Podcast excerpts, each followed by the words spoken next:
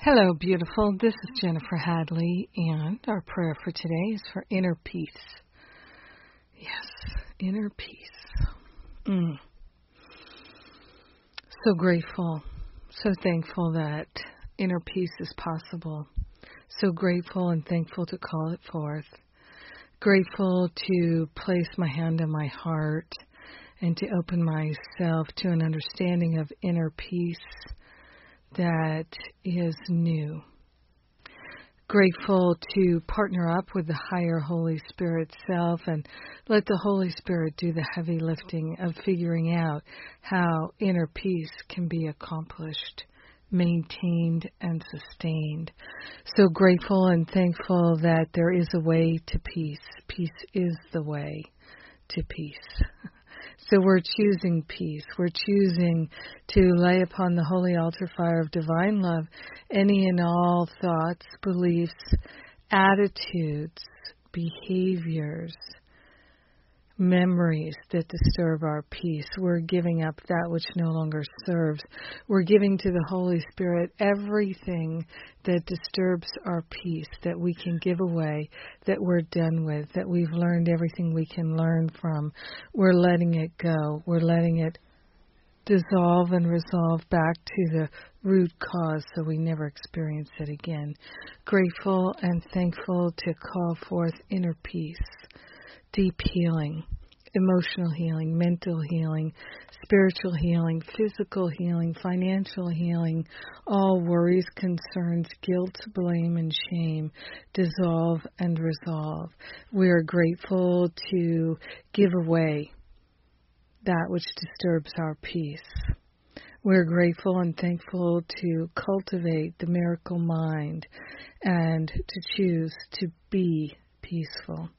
Peace is the very nature of our being, and we're reclaiming it here and now. We share the benefits of our healing, our expansion, our clarity, our willingness, our peacefulness, and all that divine grace is showing us in our life. We share it with everyone because we're one with them.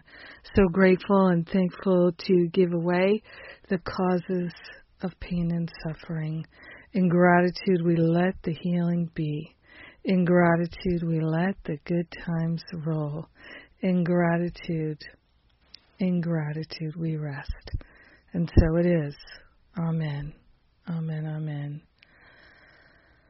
Oh, I'm grateful. I'm grateful and I'm thankful to allow the peace to fully be. Grateful and thankful that the healing that we desire is active in our awareness in our mind. We're calling it forth. Mm. Oh, can't stop praying. Sometimes it's like that. Ah, so grateful. So, what's going on? John Bundy's class has begun. You can still join in Miracles and Mysticism.